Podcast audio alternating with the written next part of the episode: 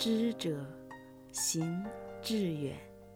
听众朋友，大家好，欢迎收听《知行志远》迎亲说，我是迎亲。你会写诗吗？你听过大自然的笑声吗？你会用什么来填补寂寞呢？你的第一任老师是谁呢？今天的文章作者用他的童年回忆告诉了答案。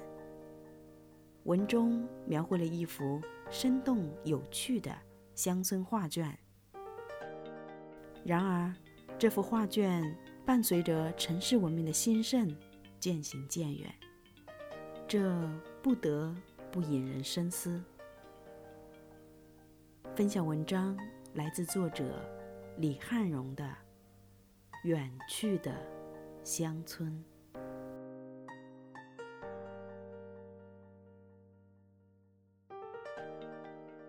小时候刚学会走路，在泥土的田埂上摔了多少跤？我趴在地上哭着，等大人来扶，却看见一些虫儿排着队赶来参观我。还有的趁热研究我掉在地上的眼泪的化学成分，我扑哧一笑，被他们逗乐了。现在，在钢筋水泥浇筑的日子里，你摔一跤试试，你跌得再惨，你把身子趴得再低，也决然看不见任何可爱的生灵。唯一的收获是疼和骨折。即使你在田野里追赶一只老鼠，也能到达一首诗的附近。离老鼠洞不远，是被野草掩护的蛐蛐的琴房，正在演奏《诗经》里的某个曲调。菜地里的葱一行一行的排列得很整齐，很好看。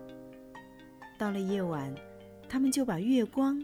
排列成一行一行。到了早晨，他们就把露珠排列成一行一行。到了冬天，他们就把雪排列成一行一行。那些爱写田园诗的秀才们看见了，就学着葱的做法，把文字排列成一行一行。后来，我那种地的父亲。看见书上一行一行的字，问我：“这写的是什么？为啥不连在一起写呢？多浪费纸啊！”我说：“这是诗，诗就是一行一行的。”我父亲说：“原来你们在纸上学我种葱哩，一行一行的。”你听过豆荚炸裂的声音吗？那是世上最饱满、最幸福、最美好的炸裂声。所以，我从来不放什么鞭炮和礼花，那真是有点儿虚张声势。一串剧烈的爆响之后，除了丢下一地碎纸屑和垃圾等待打扫，别无他物，更无丝毫的诗意。那么我怎样庆祝我觉得值得庆祝的时刻呢？我的秘密方法是，来到一个向阳的山坡，安静的面对一片为着灵魂的丰盈和喜悦而缄默着天真嘴唇的大豆啦、绿豆啦、小豆啦、豌豆啦、红豆啦，听他们那被太阳的一句笑话。逗得突然炸响的噼噼啪啪的笑声，那狂喜的、幸福的炸裂，美好的灵感炸得满地都是。诗还用得着你去苦思冥想吗？面朝土地，谦恭地低下头来，拾进篮子里的全是好事。乡村寂寞吗？有时候是有一点的，但很快就被蛙歌填满了。蛙歌退场，寂寞降临，但很快又被及时降临的鸟声填满了。鸟声稀疏，寂寞再度袭击爷爷的日子。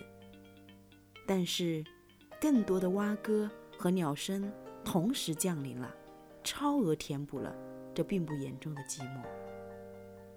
雨填补云的寂寞，红填补天空的寂寞，泉填补山的寂寞，鱼填补河的寂寞，燕子填补屋檐的寂寞，狗叫填补夜晚的寂寞。雄鸡扯开嗓子，填补黎明的寂寞；儿子儿媳和陆续到来的孙子们，填补暮年的寂寞。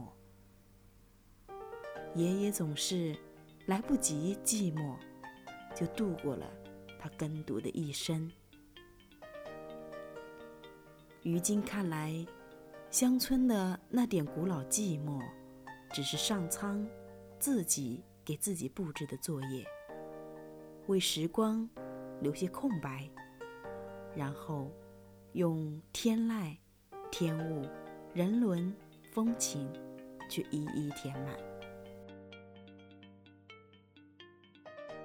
屋梁上那对燕子是我的第一任数学老师、音乐老师和常识老师，我忘不了他们。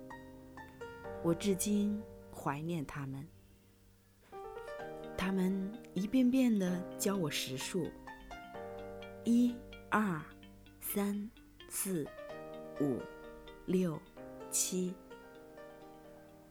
他们一遍遍教我识谱，哆、瑞、咪、发、嗦、拉、西。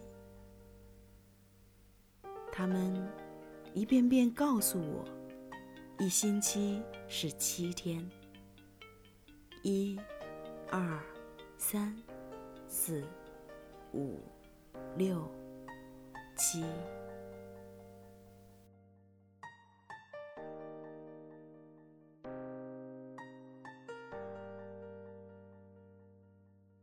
在城市化发展的今天，远去的乡村，对于我们。究竟意味着什么？而未来的乡村又该何去何从呢？不仅国家会提升到战略意义上振兴发展，我们个体也应积极的思考，因为它关乎着我们生活方式的变革与心灵的回归。有人说，乡村是一种情怀。是一种寄托，是安放灵魂的最佳归处。而美的乡村，除了有特色的民居，应该要有青的山、碧的水、清新的空气，要有花、有草，有大自然最动听的歌声。美的乡村，应该形神兼备。美丽于形，魅力于心。总之，一句话，乡村就是一首诗。当它闪现出诗性光芒的时候，就意味着离美不远了。